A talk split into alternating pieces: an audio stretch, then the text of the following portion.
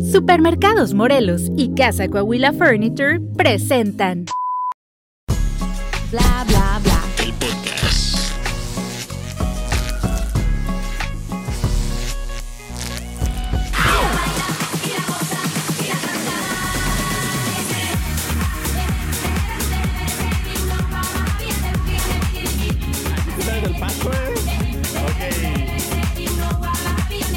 Hoy empezamos un poquito diferente. Bienvenidos a un episodio más de Bla Bla Bla, el podcast. Hoy andamos rumberos y aventureros, ¿eh? Yo soy el aventurero, el mundo me importa poco. Y luego va, va- me la. ¿te lo sabes esa? No me la sé, ¿eh? Me gusta. Ah, es esa. Chaparro, Las bajito, que, no me, eso sí no me lo sé, pero las te, tienes que dar al aire. las gordas, las Le gustan todas, le gustan De todas. Sí, él, tacones. él- él y- entra de todo. Tipazo, tipazo. Bueno, bienvenidos a un No episodio más. Ya saben, este, desde la ciudad de los búfalos y los bisontes. Las nuevas oportunidades. Los cambios de clima irracionales y el sueño americano, entre comillas. Ah, bueno, ya se puso rebelde el camarada, ¿eh? De Lo hubiéramos traído para el episodio de Rebelde. si lo hubiéramos traído Sí. para el episodio de Rebelde, ¿verdad que sí? Bueno, una vez más, bienvenidos. Estoy todo extraviado hoy porque empezamos diferente y básicamente ya me sé mi rutina. Yo y Checho vino a cambiarlo todo. Vienen con toda la actitud de hacer una aventura de este episodio. Disruption.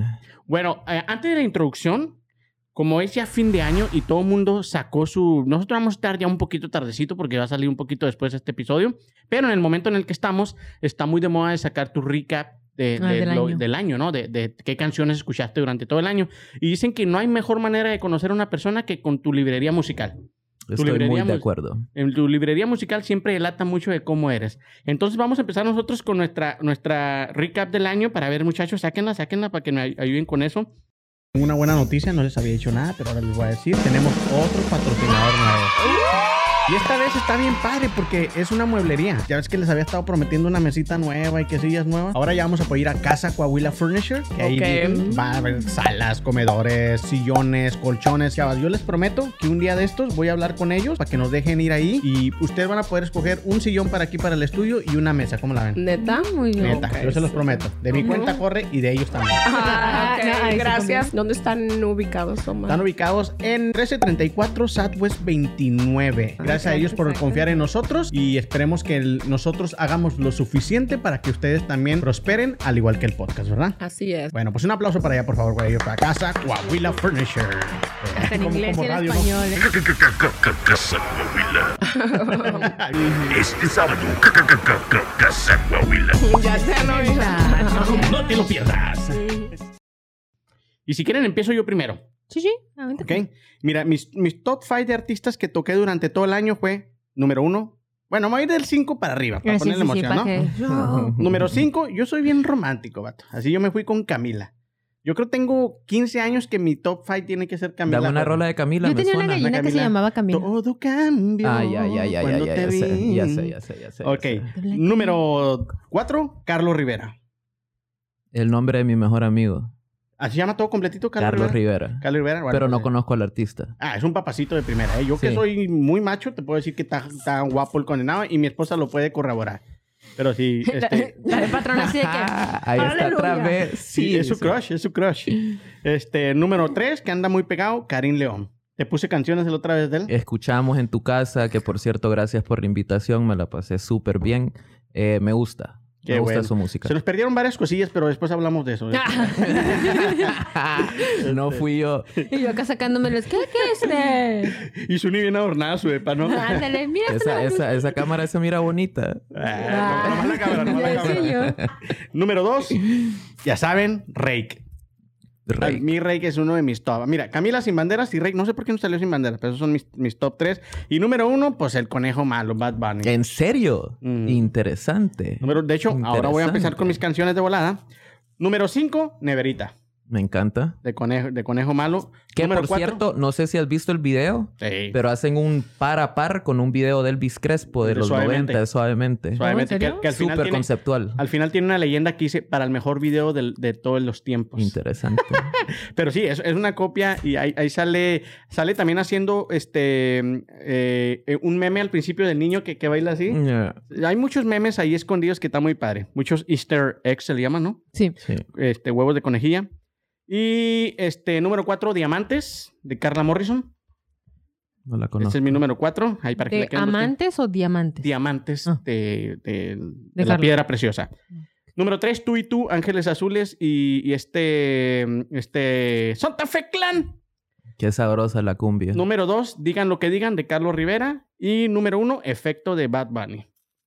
Esa es mi favorita, ese disco de Un verano sin ti. fijo, Fue el fijo. número 1 top mundial este Es año. muy buena rola. man. Ya tiene dos años siendo el número uno del top este, global tocado. Tiene como cinco años siendo el número uno en mi corazón. Ay, qué Ay.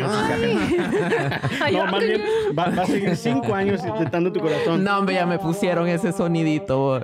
Oye, Fue el primero que este, se lo ganó el día de hoy. eh, el, el artista más tocado global es este Taylor Swift, número dos, Bad Bunny, y número cinco, Peso Pluma. ¿En serio? El doble P. Órale. Que lo acabo de descubrir musicalmente. Nunca había como explorado ese género. Yo nunca he escuchado sus canciones, para serle sincera. Es bueno, man. como ¿Sí? artista es muy bueno. Lo miras como que desenvolverse en el escenario y te das cuenta cómo es que ha llegado a tener el estrellato que tiene. Es Me gusta porque se va de, de, de lo, estábamos hablando que es lo regional, que es lo sierreño, se va también a, a lo que es este, el trap, canta así ese tipo de, no, no estoy seguro si es trap exactamente. urbano, digamos, le Ándale, llamamos el urbano. Ajá. Entonces creo que, que es versátil el chavo.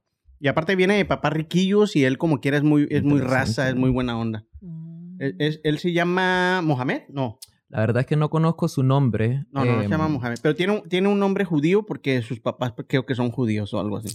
Me gusta mucho ese género nuevo como de regional urbano porque siento que está permitiendo que esa música mexicana Ujú. Empiece a, a como que el resto del mundo empiece a consumirla. Y creo que la clave es de que tenemos estos artistas que están mezclándola, pero al mismo tiempo están trayendo outfits más que el resto del mundo se puede identificar con ellos y no necesariamente el traje de Ah, charro, sí. que O es vaquero. muy mexicano. Ahora como que ya el resto del mundo lo está empezando a consumir por eso, es más relatable. Es Siento como yo. decir, tú, yo, cualquiera, no importa cómo te veas, la puedes escuchar. Esta Puedes escuchar esto. Ujú. Bueno, ahora vamos con el recap de, de Anaya, que anda toda perdida. Sí, acabo de descubrir que escucho artistas que no tengo idea de quiénes son. este, pero en mis top artistas principales, el número 5. 5. ¿O cómo se hace cuando...? Como Adal Ramones. 5. No, ya ves que, que en la radio cuando pasan el top... Número 5 de Anaya. Exacto. Es Twice. Twice. Si alguien sabe de K-pop, eh, son artistas K-pop, Twice. No, pero imagino que debe estar chingón. Sí, es un grupo de puras mujeres y, y cantan. Bueno, se me hace muy bonita su música y sus voces. Cuatro, Su Presencia, que es un, ah, una banda creada de parte de la iglesia Su Presencia, que es en Bogotá, Colombia. Y ellos crearon su propio grupo de música de alabanzas y adoración, pero tienen mucho talento. Entonces sí me gustan mucho cómo cantan. Y parte de su letra está muy basada bíblicamente. Por eso entonces. ¿sí son, ¿es cristiano? ¿O Sí, ese es cristiano. de alabanza? de alabanza? Sí, Ok. esa es cristiana. Bueno, que realmente tienen unas mu- de muy buen ritmo, pero sí, son cristianos. Eh, tres, Miley Cyrus. No, me esperaba Miley Cyrus en mi top. Este, dos, si alguien sabe quién es, dígame. Derek Fisher. Derek Fisher. Si no sabes tú. No tengo idea de quién sea, pero es mi top dos. Y top número uno, Matt Redman. Tampoco Tampoco tengo quién idea de es. quiénes sean. Neta. La neta, no sé quiénes son. Por eso te Pero digo que no hay mejor manera de conocer a una persona que su, que su por librería. Y es bien Sí. rara. voy, a, voy a tener que ponerme a ver quién está escuchando. a ¿Tus canciones? Y las cinco canciones principales son: número cinco, Oceans, que sí sé cuál es, es una canción cristiana, muy Mm. bonita, se las recomiendo, escúchenla. Número cuatro, Who, así, Who, W-H-O, no tengo idea de qué canción sea esa. Neta. sí, no tengo idea. Número tres, Cupido, que a lo mejor sí la han escuchado, este, pero no, no reconozco el, no conozco el nombre de la cantante, pero sí, de seguro sí la han escuchado. Mm. Este. eh, y luego número dos, Adore You, de Miley Cyrus. Ese me gusta mucho. Y número uno es 10.000 razones.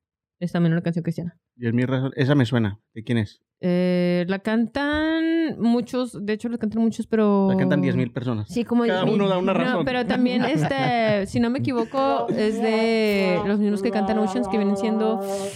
Ay, es que no me sé los. Bueno, ahí investigué. Pero sí, sí, no, se las recomiendo las dos. La de Oceans y 10.000 razones están muy bonitas. Y sí la han escuchado porque las cantan en muchas iglesias. Sí, a, a mí me, a mí me suena, por eso te digo. Bueno, ahora vamos con el invitado que vamos a empezar a conocerlo desde ahorita. Yo les dije que lo mío iba a ser como muy, muy comercial, mi lista, y yo sabía que ustedes iban a tener cosas que nadie, nadie más escucha más que unos pocos, y ahí sí les van a ayudar a descubrir música a las personas. El, el top mío es, es bien comercial, la verdad. ¿Oh, sí? Creo que el quinto no lo van a conocer. Se llama helado negro. No, helado negro. Y se ¿De la luna? escribe como, Helado. como un helado de un ice cream. Oh, helado. Pero es un play on words, porque en realidad está refiriéndose al lado negro de, de su mente, de su Mm. creatividad. Y ese es uno de los tatuajes que tengo. Tengo un, un heladito negro aquí. Mm. Yo el, El- único helado negro que tengo, pues ahí después se los presento, porque ahí estamos. Número 4, Rails B. Es un artista urbano de España. Muy buena música. El número 3 es Drake. La verdad, Ah, ni, ni cuenta Drake. me daba que era Drake, pero ahí está. El número 2 es Mac Miller. ¿Alguien conoce a Mac Miller o no? No, yo no. Es un, eh, ma, es un artista de hip hop muy bueno. Se murió de sobredosis hace como unos cuatro años. Eh, Súper ex- interesante. Exnovio de Ariana Grande. Ariana Grande. Órale. Súper interesante porque su, su último disco se llamó Swimming. Eh, el compa lo lanzó, lo nominaron al Grammy por el mejor Se murió disco de hip hop.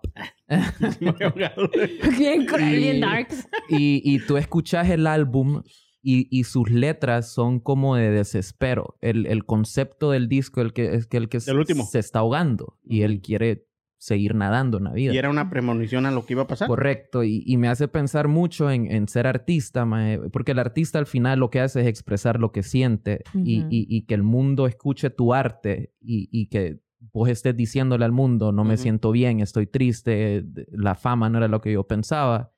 Y que el mundo lo que haga es como que te diga aplausos, qué buen disco, te mereces un Grammy, qué, qué excelente. Cuando él lo que estaba haciendo era, digo yo, pidiendo gritos, ayuda. En fin, Es lo que pasa excelente artista. Y canta con- muy bonito. con Bueno, cantaba.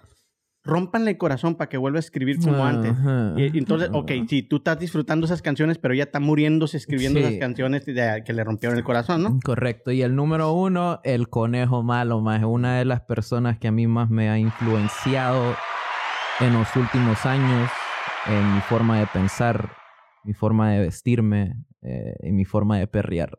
Y de, y de tirárselo. De hecho, ahorita llegó y le- lo saludé y, y me tiró el celular, porque dijo, eso lo hace conejo malo, yo también. ahora". Ay, dijo no fotos. Ahorita voy a tirar todo por acá antes de irme. Ahí, ahí lo graban, porfa. ok, tu top 5 de Y canciones. las rolitas, tengo la número 5, The Spins, de Mac Miller. Mm, En la 4 estamos iguales, tenemos la neverita. ujú. La 3 se llama ¿Cómo dormiste? Eh, Bien, gracias. Bien, bien. si, hay, Acostada. si hay niños viendo, no la escuchen, por favor. ¿Está, groserita? Está medio groserita. La número 2, Ojitos Lindos. A veces Muy me buena gusta. canción. Y la número 1, Agosto. Ah, justo. Oye, me dices que tu, tu favorita es Efecto y no está en tu top 5. Muy buena eh, comentario. No sé por qué, fíjate, lamento mucho decepcionarte, pero me gusta. Creo que me la sé de principio a fin. Sí, yo también. A mí es mi canción. A, a mí me... Oh, la patrona con todo dijo que la canten. A, ver, mí entonces un dueto. Este, me, me atrapó con ese disco más, pero ya me gustaba desde que cantaba trap, porque yo escuché en la voz a una, a una güera, era una, era una americana que salió cantando una canción de la de... ¿Cuál era la, la canción? Y me gustó mucho y dije, ¿quién la canta? ¿Quién la canta? Y me fui a investigar y resultó que era Bad Bunny y desde ahí empecé yo a conocer a Bad Bunny que dije, ah, can- canta bien el chavo, ahorita te digo la canción. Canta bien. El Benito Antonio o sea, su Martínez. ritmo y todo. Soy peor. Soy pésima. Es para tener el corazón roto también. Buena rolita de, los de los Es que- inicios de Bad Bunny. Yo, yo siempre he tenido esa discusión y la tenía con Mara cuando ella estaba aquí, que decía, esa es música basura y la chingada. Le digo, es depende para lo que lo quieras escuchar. O sea, no, no, Bad Bunny, estamos de acuerdo que en una serenata no se la vamos a llevar a alguien, ¿no? Vamos a llevar unos tríos, vamos a llevar algo de, de despechado o algo. Bad Bunny es en su momento y en su lugar y él está haciendo su arte a su manera y es una forma diferente de expresarlo. Yo sé, a veces tiene letras muy... Ah, pero... ah, ¿Burdas? Así, que caen a veces en lo, en lo absurdo también, porque a veces sus rimas o algo como que, ah, cabrón, pero también si a él, por decir, si él le pone atención, él que es un- más joven que nosotros, va a decir, no, su letra tiene sentido. Yo me voy más por el ritmo Correcto. y por lo que él está generando globalmente. Correcto. Porque globalmente está generando un chingo, que hace poquito se enojó porque sacaba una canción muy buena con inteligencia Sí, artificial, ¿sí la escuchaste? Que se llama. Nostalgia. Ajá. Y estaba buenísima la canción. Y él ¿De se encabronó, dijo, si, alguien, si ustedes están escuchando esta canción, no merecen ser mis fans y la chingada. Pero en realidad la inteligencia artificial hizo muy buen trabajo y, y sacaron la canción con su voz. Creo que estaba ahí también eh, Justin Bieber. También No sé si en la misma rola, pero, pero Sí, sí. en la misma se rola, está pero- convirtiendo en una tendencia ahora a hacer música a través de la inteligencia artificial. Pero el pedazo de él, de Nostalgia, estaba muy bueno. Sí. Uy, Pero bueno. escucharlo. Que también tiene letras profundas. Ujú. Si alguien se mete a explorar su música y sus discos, tiene, tiene canciones que, que tocan temas que creo que a la sociedad latinoamericana, eh, ¿cómo te lo digo? El más es el artista número uno del mundo, ¿sí? Todos los latinos, hombres latinos, quieren ser como él, por así decirlo, ¿verdad? Tiene temas donde habla sobre problemas sociales de Latinoamérica muy interesantes y creo que el, el- el- el micrófono que el compa tiene y el que toque temas así también es, es, es muy bueno. Lo que pasa es que no son las canciones que suenan en la disco. Es como quien dice, bueno, una vez mi hermano sí me lo explicó, pero el- con Shakira, porque yo le decía, es que a mí me gustaban antes las de Shakira, cuando era rock, cuando era antología, cuando era todas esas cosas. Y luego sacó la de Loba y yo le decía, es que, ¿eso qué es? O sea, no, no, ya no está chida. Y me dijo él, mira, es que antes había Shakira audible y ahora es Shakira vendible. Porque Ujú. todo artista necesita venderse. Que eso no significa que sea una mala música, al contrario, o sea, tiene una muy buena producción porque logras venderla como pan caliente. O sea, con una vez que la escuches, la estás tarareando y la estás cantando. Sí. Eso significa que es una buena canción. Pero hay otras canciones que tal vez no las estás cantando, pero tienen letra profunda. Y yo siento que Bad Bunny puede ser de esos. A mí yo nunca lo consideré uno de mis top ni uno de mis favoritos porque precisamente mucha de su música no me agrada. No- a mí en lo personal no me agrada el tipo de marketing que se ha estado aventando. Se me hace que le han dado mucho para lo que él ha hecho. Siento que, eh, siento que es una persona que, por así decir, puede comer eh, con platillos de oro, es lo que él tiene a su alcance y es lo que puede hacer, y le avientan migajas a los perros. Entonces ahí es donde siento que es más o menos lo que él hace. O sea, no estoy muy entrada a todo lo que él hace, obviamente, por lo mismo, porque no me agrada mucho. Pero yo le empecé a agarrar más respeto o cariño cuando precisamente unos amigos me dijeron, no, es que no la escuches. Le digo, es que no me gusta. Me dice, no, escucha la de, me recomendaron dos, no me acuerdo cuál fue la otra, pero una de ellas fue la de Ojitos Lindos. Y la verdad es que me enamoré de la canción, me llegó al alma, porque no solo el ritmo, sino el modo, las palabras que dice, es como que... Otro tiempo. Que no agarro a nadie de Exacto, la o sea, mano. que suena acá, pero sin querer, cuando la escuché, fue cuando precisamente me había dejado con mi novio, me había separado, y fue un momento así de que... uy, uy. Sí, es- y es que porque yo nunca había sentido esa clase de despecho ni de desamor, porque para mí era de que, eh, el que sigue next, o sea, a mí yo no vivo para nadie ni nadie vive para mí.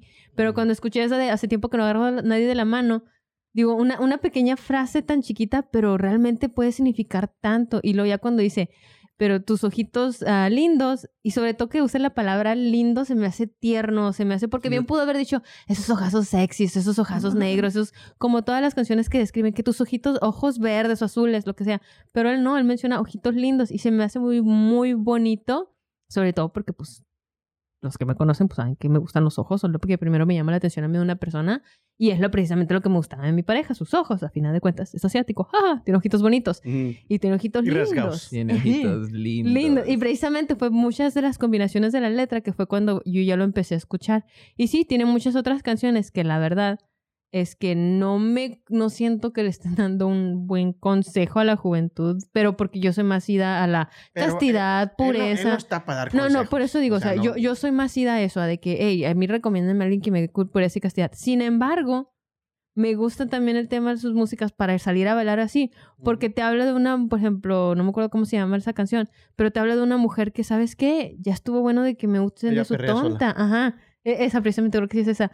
Que es como que te está diciendo, ¿y qué? O sea, ¿y qué si me divierto? ¿Y qué si me desvisto? ¿Y qué si lo hago? Yo lo hago porque yo quiero, porque ya nadie me está mandando. Y también en parte, insisto, no siento que sea una canción que los niños deben de estar escuchando, pero yo como adulto y los adultos que las estamos escuchando, yo siento que las podemos disfrutar porque entendemos cosas que un niño no está entendiendo. Sí, saben a qué me refiero. Sí. Oye, eh, yo te aseguro que el, el- el de Un Verano Sin Ti no fue su álbum favorito. Yo te lo aseguro, por como, y yo tampoco, a lo mejor yo no conozco tan profundo a Bad Bunny como tú, pero yo sé que no fue su, porque era muy comercial. O sea, ese fue hecho con la intención de darle el, todo el comercial a, a él, ¿sí me explico? Más sin embargo, acaba de sacar el que acaba de sacar el nuevo y no todo el mundo lo aceptó como, como, como él quisiera, pero ahí sí él habla de todas sus cosas malas que le han sucedido durante ahora que es muy famoso. Y todo, todo el disco es canción tras canción hablando de por qué le tiró el celular a la muchacha, por qué sus amigos se alejaron de él, por qué le ha pasado todo eso. Y a la gente no lo aceptó como lo aceptó, como lo aceptaron un verano sin ti, como a él le hubiera gustado que lo aceptaron. Ese sí te, te aseguro que es uno que, que escribió desde el alma, que dijo, Sí. esto es lo que me está sucediendo y quiero que lo sepan. Y Con- nadie, nadie lo ha querido aceptar. igual. Conceptualmente el disco es, en la portada lo dice, es Benito versus Bad Bunny. Ah. Es, es, es el, el choque que él está teniendo de, en lo que se convirtió y el exceso de dinero que puede tener lo que quiera versus lo que él en realidad es. Y que la gente no mira eso, por así decirlo. Y es que se Pero- nos- se, nos olvida que al final del día son un personaje. Pero en fin, a la larga creo que como todo tipo de arte es, es hay, para, para gustos hay colores, ¿me entendés? Y, Sí. y Ujú. creo que eh, no debemos etiquetar ni, ni juzgar lo que a los demás les gusta y ya. Hay espacio Como- para yo todo. te podría ¿no? decir, a mí Peso Pluma no es mi favorito, pero sí, como mexicano me entra ese orgullo de decir, el güey la está, la está, La está va- sí, la reventando, está la está reventando, estar en reventando el heavy. 5 global y hacer todo lo que está haciendo, ya fue con Jimmy Campbell, o sea, ha hecho chorros de cosas el güey que artistas que tienen años no lo han hecho. Sí, marketing, tiene dinero, todo lo que tú quieras, pero lo logró, ¿sí me explico? Y ese, ese te da ese orgullo. Como yo le decía ayer a mi, a mi esposa y a Lalo, le mando un saludo. A mí no me gusta la Fórmula 1, pero me gusta saber que Checo es uno de los, de los mejores en la Fórmula 1. Porque no le entiendo a la Fórmula 1 ni papas y porque es un eh, deporte demasiado caro para mí que yo no voy a poder costear en caso que me gustara. Pero me agrada saber que hay un mexicano piloto que le va con madres en, en ese, en ese rango. Entonces, sí, eso sí, ese orgullo como mexicano sí me entra. Sí, que ustedes los mexicanos tienen un montón de cosas de que sentirse orgullosos. ¿no? Y ustedes los hondureños también. Y ahora sí vamos a pasar a la presentación del invitado, que ya nos, ya nos, ya nos fuimos en la otra, pero ya lo conocimos un poquito por su librería Música. musical y su top. Así que, Checho, platícanos quién eres, qué haces, qué deshaces. Y introdúcete poquito, danos tu ficha de presentación para que la gente te conozca un poquito más de lo que nosotros ya estamos conociéndote ahora. Eh, pues número uno, gracias por tenerme aquí eh, en este espacio tan bonito. Estuve escuchando podcasts que han hecho.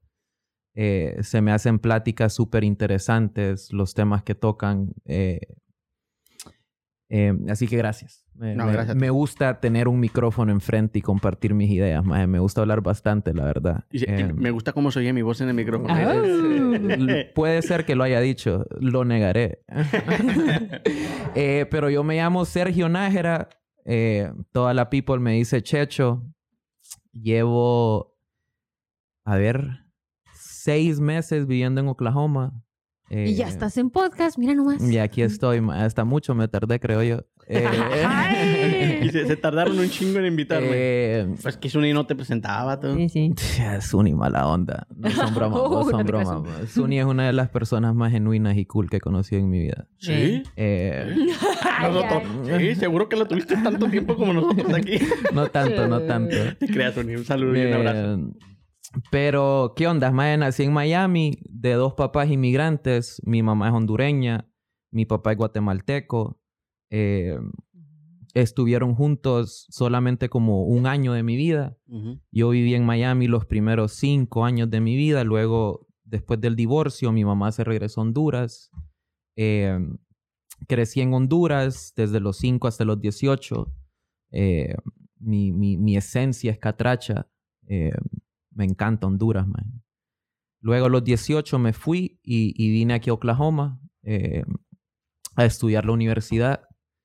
En ese momento yo creo que no me sentía listo para esto. Yo estaba muy, muy, muy, muy pequeño. Eh, me dolió mucho dejar a mis amigos, dejar a mi novia de ese entonces. Entonces cuando vine a los estados, más el primer año me fue muy bien. Estaba estudiando en OU, tenía una beca, todo el rollo. Y, y luego, no sé, solamente no me sentía a gusto. Eh, eso me hizo empezar a buscar un poco más el lado de mi papá. Mi papá vivía en Júpiter en ese entonces, que es una ciudad en la Florida, no el planeta. Yo dije, no inventes, tú, no no el planeta, maje. Dice, dice Y- que, que llegó, llegó este. Llegaron un- unos marcianitos con un gangoso, le dijeron, venimos de Marte. Y el, y el gangoso dijo, ¿de Marte de quién? Ok, Hablando de países, de, digo, de, de- de- De Estaba bueno, estaba bueno, estaba bueno. Y en eso empecé a ir a Guatemala. Cada vez que yo tenía un break de mi semestre, la primera vez fui, más me enamoré del país. Guatemala es, es, más lo más Guatemala. lindo que he visto, la verdad. Es, ya, ya vamos a empezar a hablar de cada una de las etapas un poco tal vez más a profundidad, pero, pero fui, me robó el corazón, regresé a Oklahoma y en ese entonces yo ya no me sentía a gusto aquí. Como que yo quería la vibra latina, mae. Yo quería estar... El, el- el choque más grande para mí fue a nivel de la sociedad, lo frío que la gente es aquí. Eh, y yo estaba muy chiquito, mae. Entonces, en mi segundo viaje a Guatemala, iba por dos semanas y, y dos semanas se terminaron convirtiendo en, en 15 años. Nada. Oye, y que, que es de Valentina. Valentina también iba por una semana a Colombia y se tuvo cuatro Ah, ah, meses. sí, cierto. Oigan, ya, yo quiero también tomar esas vacaciones. que. Colombia es lindo, mae. Yo también me quedaría cuatro meses por allá. O más. Eh, o más, tal vez. Y luego, el año pasado, eh, se murió mi viejito y ¿Viejito te refieres a quién? a mi papá. Tu papá. Entonces sí seguiste teniendo este, relación con él. Sí, él, él eventualmente se terminó mudando a Guatemala para estar conmigo un tiempo porque yo le dije, papá, me quiero quedar a vivir acá. Y me dijo, maje, venite. Ujú. Y él siempre me contaba que, que él, él escribe mucho, tipo poeta, el maje. Ujú. Eh, y me enseñó algo que él escribió y él, él- él decía que, que él sentía que algún día la vida me, me iba a devolver hacia él. Como... Entonces cuando yo le dije, estoy listo para vivir con vos, fue, maje, venite ya, ¿qué querés? Y todo ese rollo. Entonces sí compartí con él en Guatemala por mucho tiempo. Y, y a raíz de su muerte, maje, bien simbólicamente, yo sentí que era el momento de cerrar un ciclo temporalmente. Eh, y, y mi mamá llevaba ya viviendo, pues lleva viviendo en Oklahoma 18 años, no, menos, 15, ah, casi lo mismo.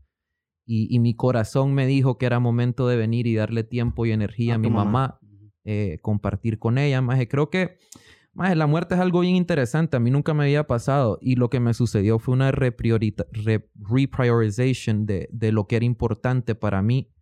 Y, y la familia la familia tomó un, un lugar primario y me vine, maje, me vine así triste, la verdad, fue, fue el inicio del año, fue bien duro para mí.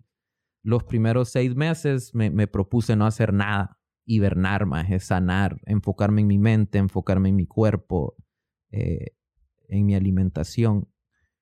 Eh, me fui de viaje a México, maje, mi país. No sé si mi país favorito, pero mi cultura favorita del mundo, maje. Amo México, maje. Amo México con todo mi corazón.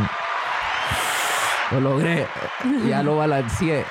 Sí, Eh, pasó de un búho a un negro. Sí, porque yo, no, que mi esencia de hondureña, mi corazón guatemalteco, y yo, más te vale que digas algo. No, maje, México es lindo. Ahorita va a llegar, mira, estas uñas le pertenecen a, a Nicaragua, estas otras uñas le pertenecen a Estados Unidos. No, tampoco tan así. Pero sí, siempre me ha molestado, maje, que soy como la India María, ni de aquí ni de allá. Mm. Eh, y me vine aquí y, y ahorita en junio, maje, ya empecé a trabajar.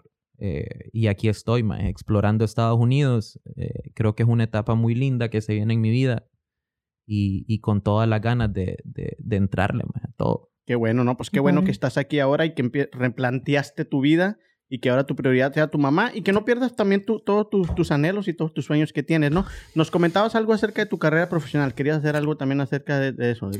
Eh, sí, ¿Qué estudiaste? Estudié, maje, yo estudié ingeniería civil dos años en la Universidad de Oklahoma. Eh, de niño era como el nerdo de la clase. Era un, un mathlete, un atleta de matemáticas. Uh, Eh, me, me iba a participar. A ¿Tú ver, también eras de matemáticas? No, yo era todo. Sí, hombre. No nomás de matemáticas. No, o sea, yo, o sea, no, no por presumir, pero No Pero creas que el es la verdad, No creas que el pelo rojo es natural, sino se le puso de tanto que sí. De pensaba. tanto pensar, yo lo tengo Me blanquito, ya me están saliendo canas, pero está bien, me gusta cómo se mira. Eh, estudié ingeniería civil dos años. eh, luego, luego me terminé yendo a Guatemala, entonces dejé la carrera a la mitad. Eh, no lo miro como un fracaso para nada más, a pesar que no te- terminé de estudiar ingeniería civil, pero sí me, me abrió la mente, me, mol- me la abrió fijo, pero también siento que me la moldeó, mae. Y hay algo muy interesante. Por ejemplo, en Alemania hay muchos ingenieros y hay mucho, está la Volkswagen, no sé mucho de carros, la verdad, pero ahí hay un montón de más ingenieros. Entonces lo que dicen es de que el idioma alemán en sí es un idioma muy estructurado y muy complicado de aprender. Entonces esta gente crece modelando su mente de una manera similar, muy estructurada. Por eso es que salen muchos ingenieros, mae, porque empiezan, aprenden a ver el mundo de esa manera. Entonces a mí la ingeniería y la matemática me ayudó a tener un lado lógico y racional muy fuerte y lo disfruto y me encanta. Luego cuando me fui a... Pero en mi tercer año empecé a ver integrales triples y a cosas bien fumadas. ¿Tercer que- año de la escuela o de, de, o la de- universidad. de la de la ya ok. cálculo 3, ya, ya materias un poco más complejas donde la verdad le, pe- le perdí el gusto a las matemáticas. Fíjate que a mí también me pasó lo mismo. eh. Sí, en tercero de primaria. y- ¿En cuándo? En preálgebra. No son bromas, mae. No sé qué tan bueno serás para las No, no tengo matemáticas. nada bueno. Suma y resta, soy chingón y Lo ahí. importante, papá, para el billete es todo lo que necesita. La multiplicación tal vez le agregaría y cómo multiplicarlo. Ahí le batallé un poquito. eh. y, terminé estudiando mercadeo, eh, lo cual me lo tripié. en- Bueno, terminé la escuela, la universidad, nunca me gradué porque era una... El punto que yo quería probarle al mundo era que vos podés lograr ser algo en la vida sin un título universitario. Creo firmemente en educación, pero en el simbolismo de que tenés que tener un título para lograr cosas, creo que, creo que es mentira más. Entonces, creo que lo que tenés que hacer es salir al mundo y crear cosas cool, más que, que, que impacten positivamente a, a tu comunidad. Si tu meta última es un pedazo de papel, creo que tenés que repriorizar un poquito las cosas, más. Entonces, terminé de estudiar, pero Ahora, nunca... que eso de, de- de lograr algo en la, en la vida, en el mundo, es muy ambiguo, ¿no? Porque lo que a lo mejor para ti súper. lograr algo, para mí es súper diferente. Completamente de acuerdo. Entonces, de- tenés mucha razón, tenés mucha razón. Eso era mi prioridad, tal vez. ¿verdad? Que me arrepiento más porque ahorita quisiera estudiar algún máster y seguir mi- mi- mi- mis estudios académicos, pero lastimosamente aquí necesito un papel para estudiar un máster si no lo tengo. ¿va? Y a regresar y sacarlo es un poco complejo. Entonces, errores de joven, de los cuales no me arrepiento para nada. Eh, y, y eso fue de lo que me gradué. Me encantó mucho el, el hecho de haber estimulado mucho el lado derecho de mi cerebro y el lado izquierdo. Me- mercadeo es un poco más abstracto. Matemáticas 2 más 2 es 4 y punto. Mercadeo es muy abierto a la interpretación. Eh, Correcto. y, y eso fue lo que estudié. Eso fue lo que estudié. De ahí, a nivel profesional, eh, en Estados Unidos, cuando yo estudié en la universidad acá, trabajaba lavando platos ahí en, en OU eh, y pelando sandías y melones y cosas así. Luego me fui a Guatemala. Me esperaba pelando papas, pero sandías. Era la Universidad de los Atletas, de hecho. Entonces yo Ah. conocí en ese entonces a Blake Griffin, que terminó jugando en la NBA. Conocí a Sam Bradford, que terminó jugando en la NFL. Adrian Peterson. No sé si conocen de, de fútbol No. americano y básquetbol, maje, De pero... hecho, cuando, cuando vino Clifford, Clifford, ¿es Clifford? Ajá, Blake Griffin. Ajá, cuando vino él, a mí me mandaron a recogerlo al aeropuerto. Qué cool, maje. Te- voy a contar una historia algo similar ahorita. Entonces, mi primer trabajo en Guatemala fue en un call center. Era lo más obvio para mí en ese momento. Manejo muy bien el inglés. Eh, trabajé en una empresa que, que- que, eh, se llama Transactel, el call center más grande de Centroamérica. Y más en el primer mes me gané empleado del mes. bo. Entonces, siento como que I peaked too quick y le perdí el interés. Así Mm. funciona mi mente. Le pierdo el interés a las cosas muy rápido. Soy fanático del fútbol a morir, como todo Soccer. buen hondureño. Sí, maje, fútbol, fútbol, soccer. Eh, entonces, un día, mientras estaba en mi shift ahí en el call center, me metí. En Guatemala hay dos equipos grandes: los rojos y los cremas. Y yo estaba en mi break y yo dije, ok, voy a ver dónde está la sede de cada uno de los equipos y el que esté más cerca voy a ir. Y eran los rojos. Entonces me fui a la sede de los rojos, me senté así en la sala de espera y les dije, quiero hablar con el gerente de mercadeo. Yo estudio marketing y quisiera presentarme. ¿Tenés una cita con él? Y yo, no, más, solo quiero saludarlo. Me tocó esperar como unas tres horas, de ahí el compa me, me recibió Y le dije, maje, me encanta el fútbol, quiero trabajar aquí. Me dijo, no tenemos trabajo para darte. Y le digo, no, maje, no entendés, quiero trabajar aquí. Aunque sea de gratis, maje, pero quiero trabajar aquí. Me dijo, ¿estás seguro? Me dice. Y yo, sí, le digo, estoy súper seguro. Va, si quieres venirte el lunes, me dice. Regresé después de mi break, renuncié en el call center y el lunes comencé a trabajar en el equipo de fútbol. Y aquí viene la historia.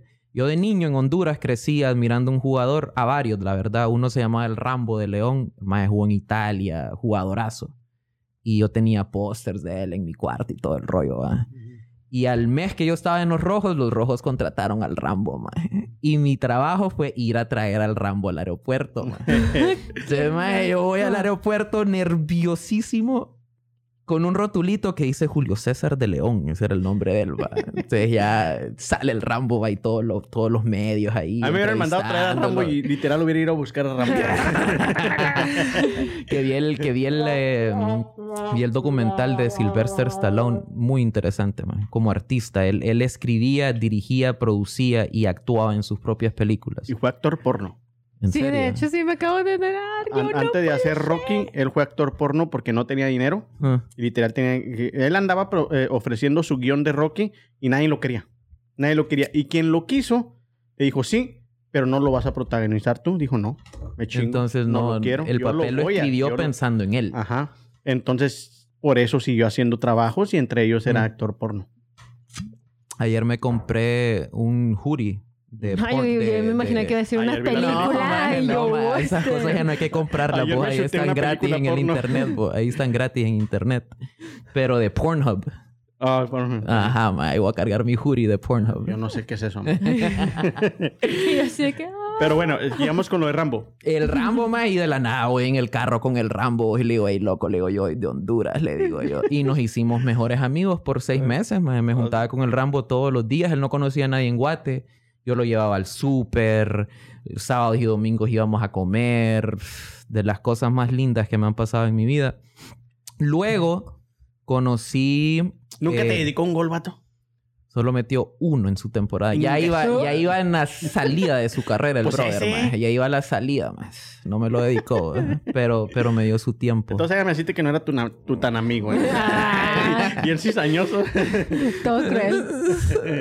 me acabas de destruir mi, mi niñez. no te creas, estoy por. Todo cruel. Pero ya nos hablamos en Facebook de vez en cuando. De vez en cuando, una vez cada dos años, ¿va? Pero, Mm. pero ahí estamos.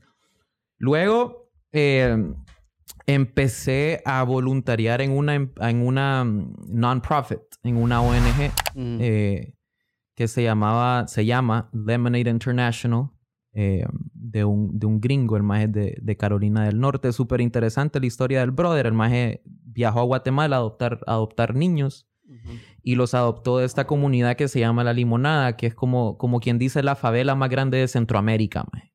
Es, es un barranco, ¿sí cachan esa palabra? Se- va, es un barranco, maje. Yo vivía en un barranco. Vos vivías en un barranco, entonces sí, sí cachas bien, va más. Entonces, este barranco está en la ciudad de Guatemala eh, y, y durante la guerra civil de Guatemala, eh, que estaban exterminando a los indígenas por todo el país, empezó a suceder una migración de la zona rural a la zona urbana. Eh, obviamente es gente que no es dueña de tierra, que no tiene nada y que es lo que hace es invasiones. Entonces invadieron este barranco. Eh, hoy en día este barranco es casa para como 100 mil personas, no hay servicios básicos, eh, la electricidad ya llegó, pero, pero ahí no entra la policía, no hay nada. Eh, es como quien dice la cuna de los mareros en Guatemala. Para Mm. toda la Mara Chapín viendo, saben lo que es la limonada. Es, es pesado, mae.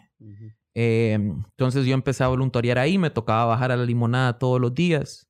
Eh, y, y eso me hizo cambiar más mi perspectiva del mundo totalmente. Yo en Honduras había crecido en una burbuja. Eh, mi padrastro era, era un emprendedor, él era farmacéutico, era dueño como de seis, en, en, en su peak, era dueño como de cuatro farmacias, creo, no, no lo tengo muy en mi mente. Venimos de un pueblito bien chiquito donde habían cinco y él era dueño de cuatro. Entonces yo crecí en una burbuja, ma, en El una burbuja. a todo lo que... Ándale.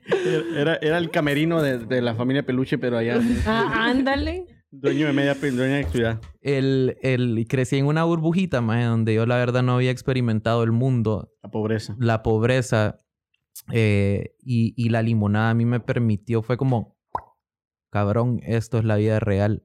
Mucha pobreza, más de mucha muerte, mucha violencia, muchas drogas. Eh, y ahí empezó a cambiar mi, mi forma de ver el mundo. Eventualmente entendí que, que, que, el- que la ruta hacia el desarrollo eh, y hacia el crecimiento económico de las personas no era una non-profit. Porque la non-profit lo que hace más es que crea un ciclo de, de dependencia, eh, acostumbras a la gente a esperar y a esperar y a esperar y, y luego los convertís en, en esto, necesito y quiero más. Y, Y no y lue- enseñas a trabajar. no les enseñas a trabajar. Y, y a lo largo de los años han existido estudios mae, donde van a las comunidades 10, 15, 20 años después y los niveles de pobreza no han cambiado. Es la paradoja de... ¿Cómo se llama? La paradoja de la ayuda social. Que precisamente el modo en el que está creado, y no solo en, en Latinoamérica, en Estados Unidos, en todas partes, es para crear precisamente un círculo... Un, no, no- no es un círculo, porque no es un círculo vicioso, es más como una red que te impide salir de ahí para arriba. Porque las ayudas y todo eso está creado de forma en la que tapas o superficialmente tapas eh, el, el pozo, por así decir, pones una maderita arriba, pero no en sí no, No. llenas el pozo, entonces el niño sigue cayendo en el pozo tarde o temprano, porque nada más estás tapando superficialmente. Es, por ejemplo, eso que mencionas de las ayudas también pasa en lo muy conocido en África, de que todos, cuántos, cuántas iglesias, organizaciones y todos, la UNICEF también es parte de ellos, que van y les vamos a construir un pozo. Entonces traes a gringos, traes a alemanes a construir un pozo por un mes, dos semanas, y luego después la gente ahí, o sea, es un pozo que se va a secar en, Sí. no sé, dos, tres meses. Entonces, ¿para qué invertiste? Es mucho mejor ese dinero que gastaste en traerte a esa gente, mejor tráelo y darle trabajo a las personas del lugar para que ellos te puedan poner su propio pozo y ellos a partir de ahí ya empiezan a crear ingenieros, etcétera, etcétera, que empiezan a progresar. En el, en el caso de los Estados Unidos son las ayudas sociales en las que, por ejemplo, si llegas a cierto índice de, de dinero económico, por ejemplo, lo que mencionamos la otra vez de, de esta organización eh, sin fines de lucro del Habitat para la Humanidad, muy padre y todo lo que quieras, y está muy chida que la misma gente sea la que esté colaborando para crear tu propia casa, pero en la mayoría de las ayudas sociales en Estados Unidos tienes que ganar cierta cantidad de dinero, por ejemplo, en ese caso es un limitante de 45 mil, entonces ganas 45 mil al año, órale, de 45 para abajo puedes aplicar, puedes tener tu casa, te ayudan a tener tu casa, pero por ejemplo, yo quería aplicar para esa, pero uno de los motivos por los que no llegaba es porque yo ganaba 47. Estamos hablando de 2 mil más al año, 2 mil que se te van en la gasolina, o sea, no son nada pero automáticamente ya no entras a ninguna ayuda social. ¿Por qué?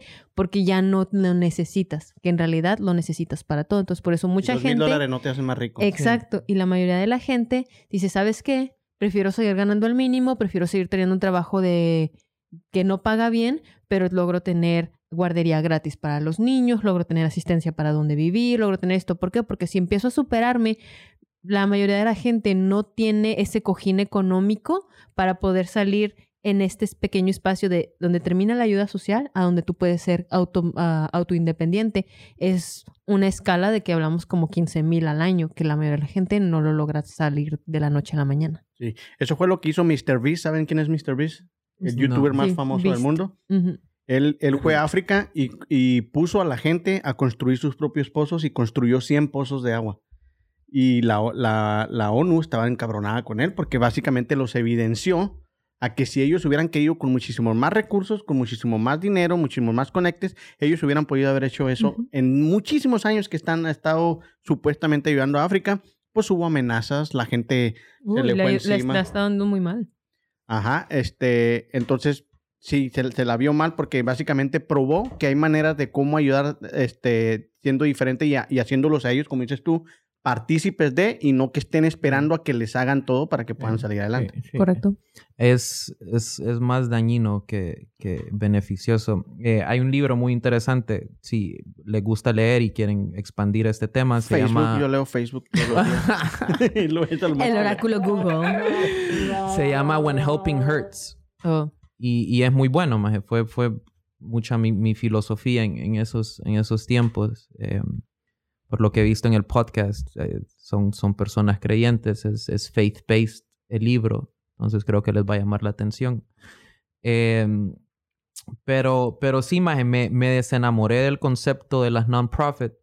Que ojo, como todo en la vida, eh, no me gusta juzgar ni, ni, ni etiquetar. No estoy implicando que son malas.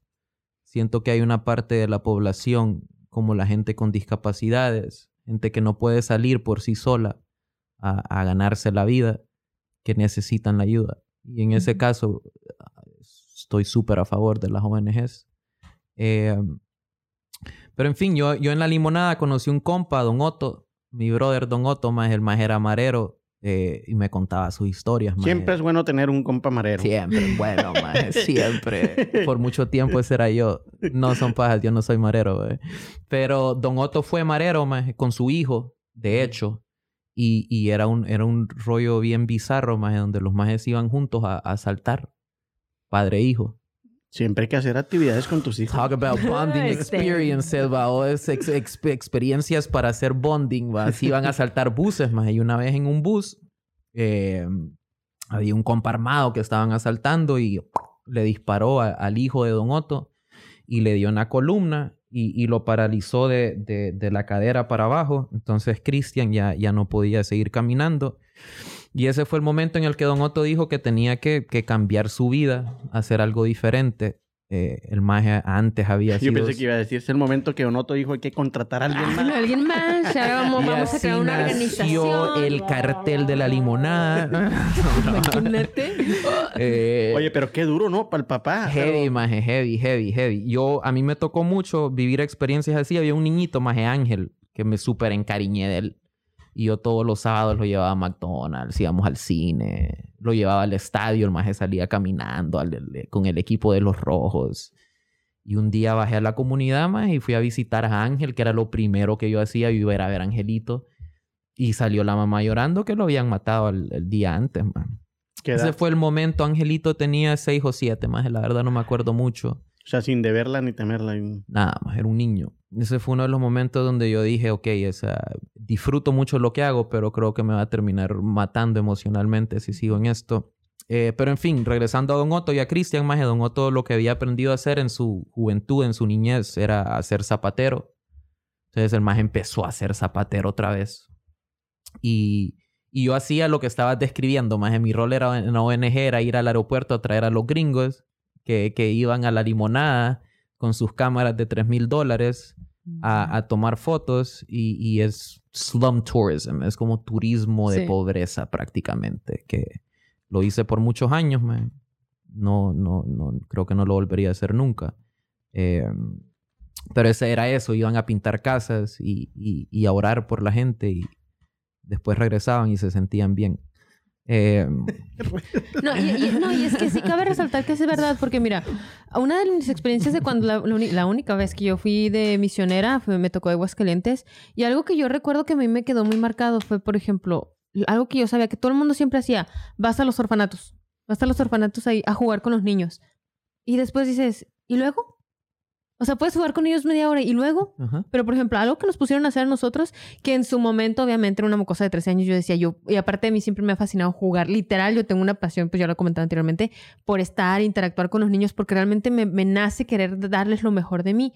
Pero a mí lo que me tocó fue lavar los baños y lavar la cocina. Y era sacar cucarachas, meter la mano, básicamente. O sea, incluso una vez nos burlamos porque dijimos que ah, a los Anaya, porque hermano pues también es... Obviamente mi hermano también se pide Anaya. Y ya le tocó baña- lavar los baños, pero de una, de una iglesia. Entonces fue en la que la burla nos estamos hablando todos que los Anaya teníamos la mano en el excusado, porque nos tocó a los dos meter la mano en la, y estar tallando y todo eso.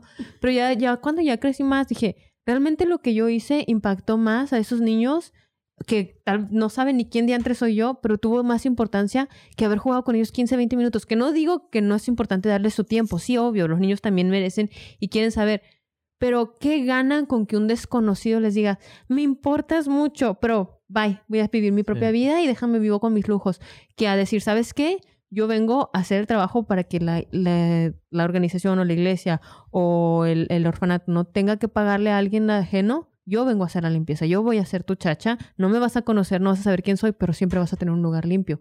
Y a veces yo digo, realmente la gente, si quieres ayudar, eso es lo que tienes que hacer. Los trabajos no bonitos, lo que no se ve padre. ¿Por qué? Porque es muy cierto lo que dices. Existe muchísimo turismo em, que yo catalogaría como turismo oscuro, porque es a la gente a la que le gusta irse a ver, ay, pobrecitos, mira, no tienen dinero. Ay, en África, la gente de África no tiene dinero. O sea, ¿alguna vez te has puesto a seguir a, a bloggers o a youtubers de África? Tienen una cultura bien hermosa, tienen muchas cosas son mucho más ricos que uno en muchas cosas. No les hace falta como uno, uno siempre piensa en África y uno automáticamente piensa ese niño desnutrido en una esquina. No es cierto. Sí hay organizaciones, sí hay zonas así en lo que la mayoría de esas cosas está pasando por la corrupción, no por la falta de recursos, es por la corrupción de, de, las masas. Pero digo, sí hay mucha gente que va, incluso ah, existe un periodista, que la mayoría de los periodistas no respetamos en absoluto ni lo creemos en él, porque él se dedica a traer gente que quiere ser periodista o que le gusta eso, a enseñarles qué es vivir en zona de guerra. Y lo único que hace es que hay una cierta parte, como en la zona de Gaza, que ahorita está muy en las noticias ahorita, pero hay una zona entre los eh, entre lo que viene siendo Israel y no me acuerdo qué otro, qué otro estado, en lo que siempre básicamente es cosa de cada semana va a haber algún tipo de rencilla en la que van a haber disparos. ¿Por qué? Porque la gente este, de esa zona apedrea a los militares. Entonces los militares empiezan a tirar eh, tiros de advertencia, la gente los sigue apedreando y terminan aventando gas lacrimógeno. Pero es cosa de que pasa todas las semanas. No es nada nuevo, no es nada de que, ay, estamos en guerra. Realmente, si la gente deja de apedrear a los militares, que yo en lo personal no apedrearía a alguien con un arma, este, no pasaría. Pero ese periodista los lleva a turistas que realmente les cobra dinero para ir a llevarlos. ¿Y qué hacen esas personas? Esos otros periodistas que lo siguen van y lo publican en sus, en sus respectivos lugares de origen y dicen, ay, fue una zona de guerra.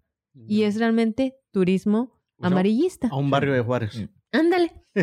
a un barrio de Juárez. Oye, dicen los que trabajan en, en, en, hospitales de cáncer y todo eso que, que cuando ya este, miran a un superhéroe a visitar a un niño es porque ya saben que ya se va a morir. Es muy cierto. Hay una fundación, Make a Wish creo que ah, se llama, que les cumplen el último deseo. Como, como, esa sí se me hace bonita. Esa sí, me hace bonita porque literal ya sabes que que es la última. Pero hasta el propio niño sabe, ya como que ya. Ya cuando mira a Superman. pero déjame decirte. ya mira, entra superhéroe, ya me llevó la que... Ojalá no sea a mí. no, pero déjame decirte que a diferencia de lo que la mayoría de la gente decimos que también tiene que ver con lo que predicabas de. No, a mí me gusta Spider-Man. tú no, tú no. Yo soy de DC, no de Marvel. Todavía no. De hecho, yo Goku. Ándale bien acá. ¡Anime! No, pero este. Algo que sí por estar pensando en Goku. este, em, la mayoría de los otros no lo entendemos porque no lo estamos viviendo, porque vivimos en nuestras comodidades o en nuestra zona. O, no, no privilegios, sino simplemente lo que nos ha tocado vivir. mira, a mí hubo alguien que me dijo, este, lo de las luces que tiene afuera.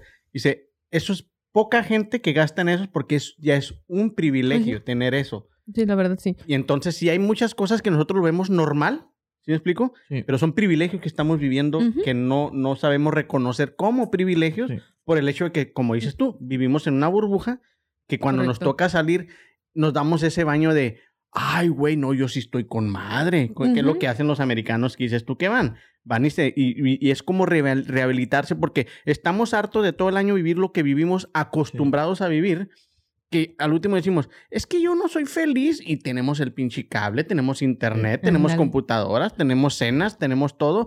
Y es que no me alcanza eso. Pero luego vas y te juntas con otra persona que es menor en, cuanto a riqueza que tú y es cuando, ay, güey, no, si estoy con madre, déjame regresar a lo mío. Sí, es cierto. Y eso es, es, de lo que ellos se curan. Es una terapia para ellos ir y ver que no, yo no estoy tan, tan, tan fregado, déjame regresar a lo mío.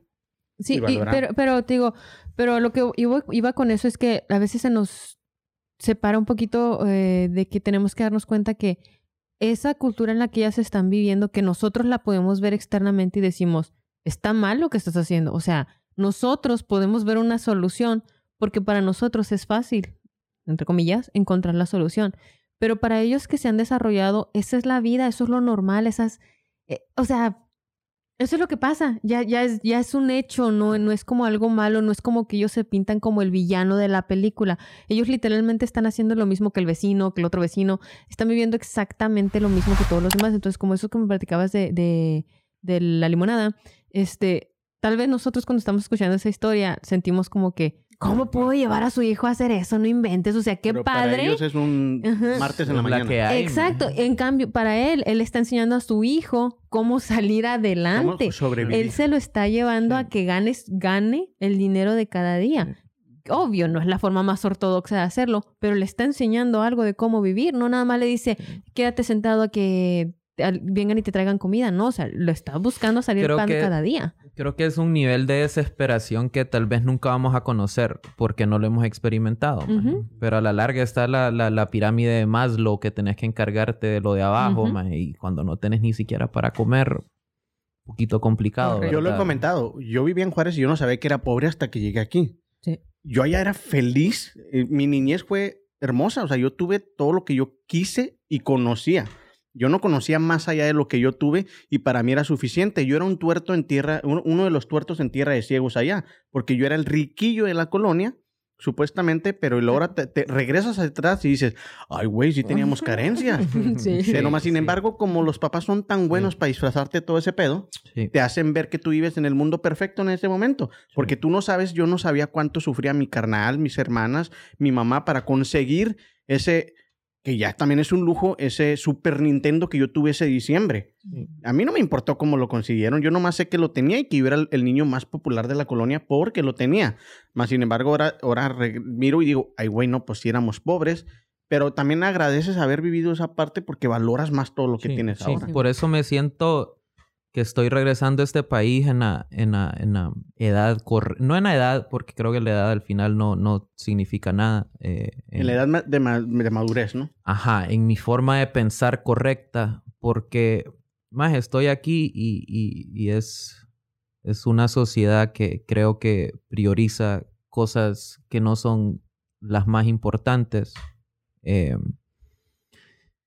y, creo que ahorita ya estoy listo para no caer en ese estilo de vida, eh, del consumismo, de, de- del exceso, como que he, vivido y he visto la pobreza de frente que, vengo aquí y, estoy ganando en una semana lo que ganaba en tres meses en Guatemala, pero yo no he cambiado. Es como yo vivo y las cosas que son importantes para mí siguen siendo las mismas. Ahora vamos a ser sinceros también, Checho. O sea, el que yo deje de comprar un café de los caros esta semana tampoco va a arreglar nada lo que está pasando en la limonada. Para nada. Ujú. para Entonces, nada. Es desgraciadamente, afortunadamente para unos y malamente para otros, es lo que nos ha tocado vivir y es lo que estamos viviendo. Porque también la gente aquí se chinga de lunes, a veces hasta sábado, de tales horas a tales horas, que no está nada de mal que se den esos lujos, que no está nada de mal Para nada. que se le tenga. Entonces, es, es como decir, me voy a sentir mal porque yo me compré eso y en la limonada mataron al hijo de, de, de don... Pues no, o No, sea, no, es lo que, no, es lo que no, sucede y es lo no. que... Porque en realidad, por más de que tú y yo seamos bien pro, pro ayudar y todo, si el gobierno, si todo lo que está más arriba de Correcto. nosotros no cambia nada, pues ¿qué vamos a arreglar Sí, nosotros? sí, no? es como, es como que si yo peleé por la educación, no significa que voy a ser analfabeta. ¿Entendés? O sea, o sea que "Ah, es que hay gente que no tiene educación, entonces yo no voy a estudiar. No, estoy completamente de acuerdo. O sea, Ujú. más si trabajas por lo tuyo, disfrútatelo. Y para mí, por ejemplo, eso se manifiesta en viajes. Viajo el mundo, que es lo que me encanta. Pero- Conozco gente que dice, yo no me doy lujos, pero no porque no pueda o porque lo mire mal, sino porque yo prefiero ese dinero dejarlo para coleccionar experiencias, que son los viajes. para otras cosas. Vamos. Ujú. Y- y- 100% Que, que las aventuras ya las vamos a dejar para otro episodio, ¿eh? Porque ya, ya No, menos no, acaba porque este. de hecho to- todo esto tiene que ver con, con las aventuras. O sea, realmente to- todo esto que hemos habl- hablado... Pero la aventura mejor lo dejamos para otro y que regrese Checho y si Sí, llevamos, sí. una Porque hora. de, hecho ahorita lo que estamos hablando más bien es de las experiencias del mundo, ¿no? De las experiencias de vida. Y también se me hace muy buen tema, las experiencias de vida, porque nos estamos abriendo al mundo, nos estamos abriendo a un concepto y una idea diferente. Por ejemplo, eso que tú mencionabas ahorita, lo que yo quería decir es de que no sé si a ustedes se los llegaron a decir creciendo, que muy mal, no lo hagan papás. Este, el típico de que si no te acabas tu plato, siempre te decían, o salía también en la tele, este, hay niños en África que no tienen para comer. Sí. Para empezar, qué mal estigma, porque vuelvo a lo mismo. Qué mala onda que se les esté distachando así. En África hay niños, porque automáticamente piensas, ay, en África. No, no manches. Hay niños en tu colonia, en tu cuadra, en tu calle, en Estados Unidos, que no tienen para comer. Entonces, realmente eso de que para África, no. O sea, aquí mismo. Pero también no tienes que enseñarle a un niño de que porque alguien se está muriendo de hambre, tú te tienes que atragantar. No, tampoco es la onda.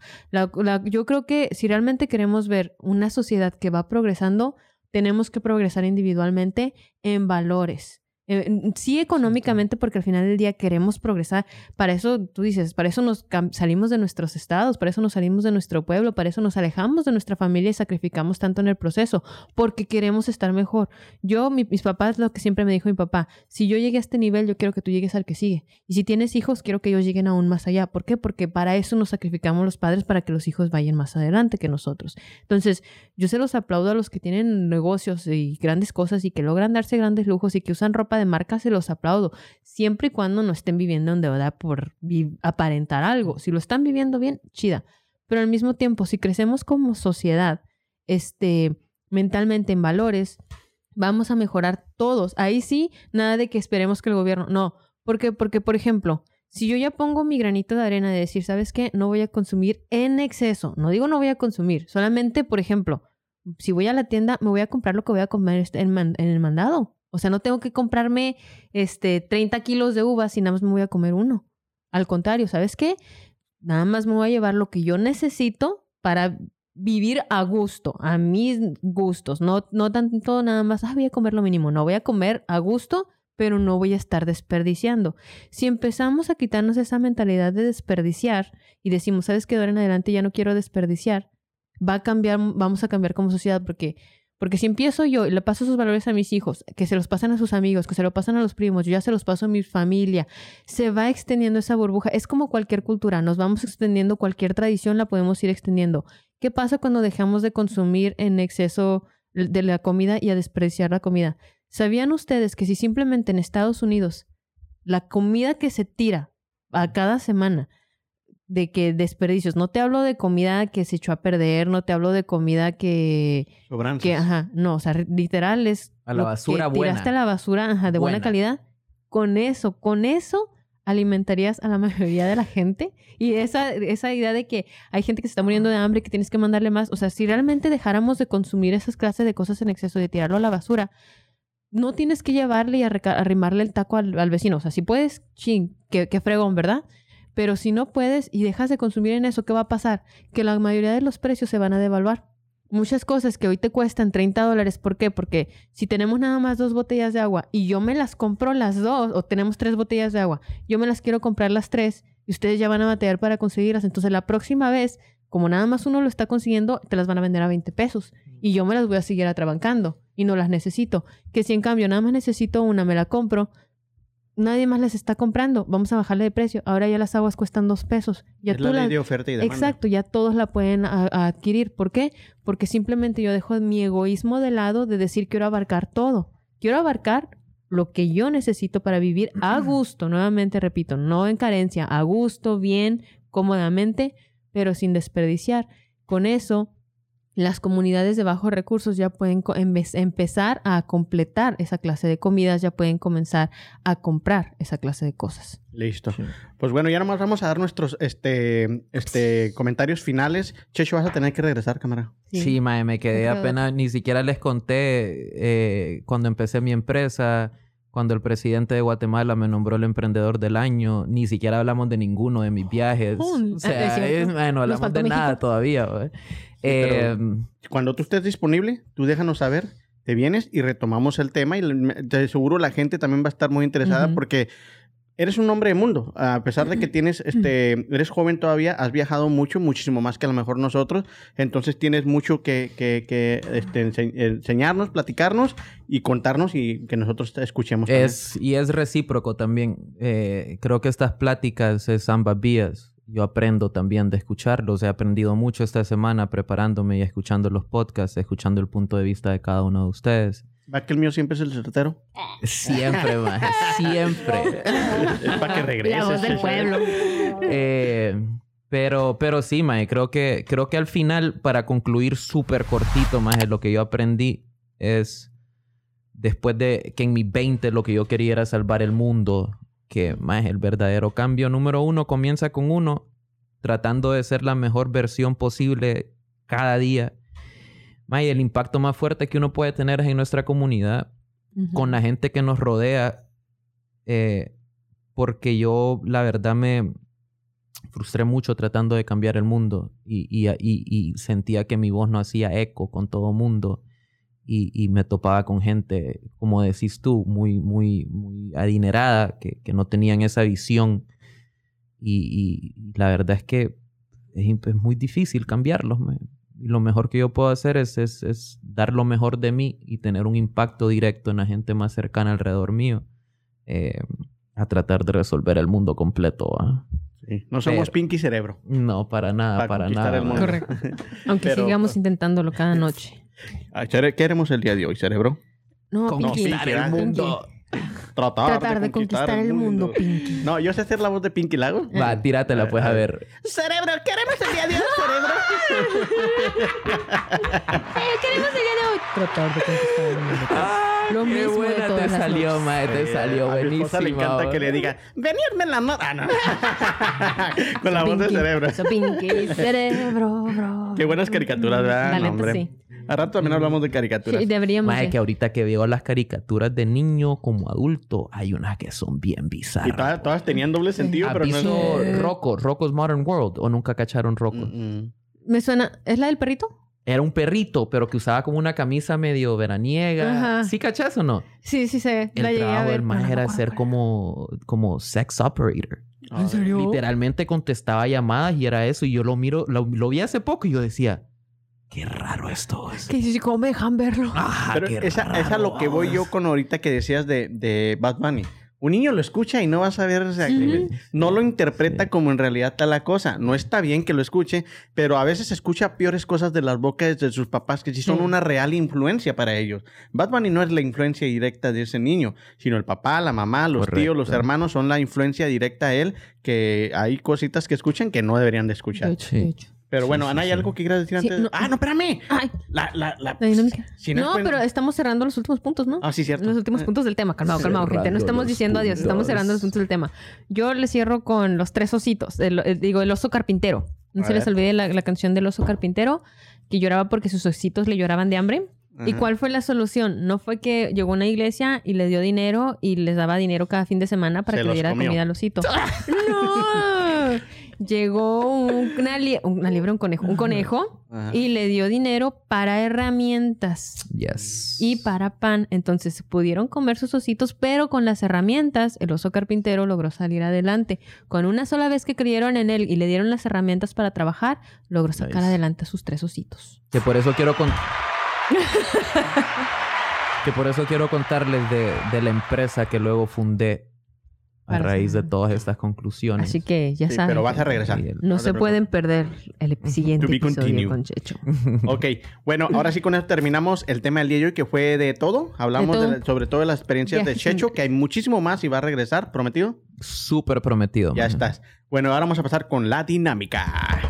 La dinámica de hoy es patrocinada por Supermercados Morelos, ¿sí? Casa Coahuila. Furniture. Mae, que yo quiero decir algo. A mí me encanta ir a la Morelos, güey. ¿Eh? Ah, La primera vez que llegué era como estoy en casa. Encontré, Y luego está con la música. Encontré, no, yo me pongo a bailar ahí, güey. Que ni me pongan perreo porque no me voy nunca. Oye, ¿sabías tú que la, la, la RAE acaba de agregar perreo como una palabra ya... ya ¿Oficial? Oficial, ajá. Interesante. Perreo y el... No sé si lo dije bien, pero por ahí va. Chatumba. Chatumba. Chatumba, ¿Qué es chatumba. Porque literal es, un, es una forma como nosotros decimos punkis, punkis. Ah, punchis, punchis. Ah, punchis. Ajá, eh, allá es eh, como el, el dembow es chatumba, chatum, chatum, Ah. chatum, chatum. Patum, patum, patum, patum. Por ahí va, patum, entonces la gente dice, aquella ya está con su chatumba, chatumba. ¿Me explico? Y también ya lo agregaron al, al, al- Ya dato curioso, a mí me molestaba mucho que la idea de que agregaran nuevas palabras al diccionario, yo sentía que era una ofensa al lenguaje, porque Al- decía gente se estudió para aprender un lenguaje, pero luego capté que no, la mayoría del lenguaje no proviene de un gran estudio, no, realmente son palabras que la gente decía, ah, ¿cómo le digo esto? Sí, pues, Botella. En aquel entonces no existían las botellas, entonces tuvieron que inventar el nombre. Chamarra, audífonos. Antes no existían los audífonos. Alguien de repente dijo audífonos y lo metieron al diccionario. Pero, Entonces, oh, así qué entonces- bien suena. Exacto, así suenan todas las Y palabras. también la palabra no binario. No Ya binario, ya fue. Ya- ya está, interesante. sí. Interesante. No tiene- Datitos que suelto yo que me, me Tweet, nutro, me tweet. nutro. Ay, Tweet también ya es una palabra que sale en el diccionario, un tweet. Sí, también, Que que ya creo no, que ya va no. a cambiar un poco, ¿ah? Ahí, ahí la cagó este güey, ¿va? Ese maje no lo respeto mucho, la verdad. No por algunas decisiones que ha tomado a nivel Es muy inteligente emprendedor. y ha, y ha súper, hecho muchísimas cosas muy buenas. súper. Como eso de Starlink, por decir, es lo que dicen, si Starlink hubiera existido en, en Acapulco, ahora que se dio la tragedia en Acapulco, pues no hubiera habido tanta desconexión, porque el Starlink, el internet este satelital, les hubiera ayudado a comunicarse con, con otros tipos y salva vidas también eso, porque entre que no te puedes comunicar con tal persona o con tal jurisdicción, pues ahí se va a morir alguien. Entonces, ha hecho cosas muy buenas, pero eso de, de ex, que vamos a lo más livianito, sí la Sí, regó, porque ya estaba, tuitear era una palabra... Pe- pero es que ahí tienes que ponerte mensaje en el lado de, de, él. A- a- ¿Qué es lo que está queriendo decir? ¿Cuál es su mercadotecnia? ¿Cuál es su mensaje al mundo? No, no necesi- yo, yo tengo una empresa que vende.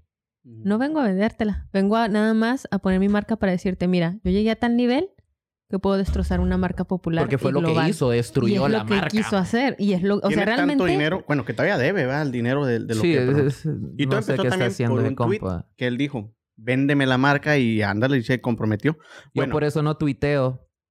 Yo no, yo no tengo idea de qué le pasó a mi Twitter. A- a mi Bueno, vamos a pasar a la dinámica. Y la dinámica es, este, ya para despedirnos, aquí van a aparecer varios acentos y nosotros vamos a tratar de imitarlo. Amaya se burla mucho de cómo yo, hace, yo imito los acentos, pero en realidad es que es un gran talento que yo tengo. Yo te escuché imitando el colombiano en un Y episodio. ver, ¿verdad? Ah, llora. intenta- lo importante es intentarlo. Es que yo no he viajado tanto como tú, vato, en Nah, realidad. yo no puedo Yo- hablar como colombiano. Yo nomás me baso en las series de Netflix, es donde digo...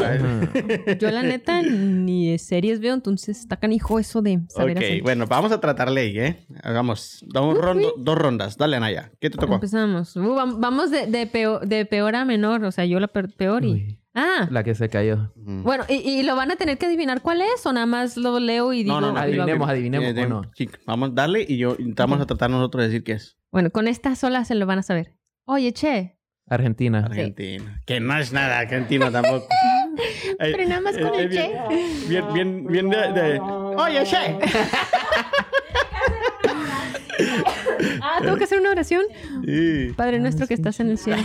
no es cierto. Este, Ya, ay, pues, es que no, no, es que no me caché, no ya me te sé. Un poco lento, ¿va? Ok, vamos. El mío es...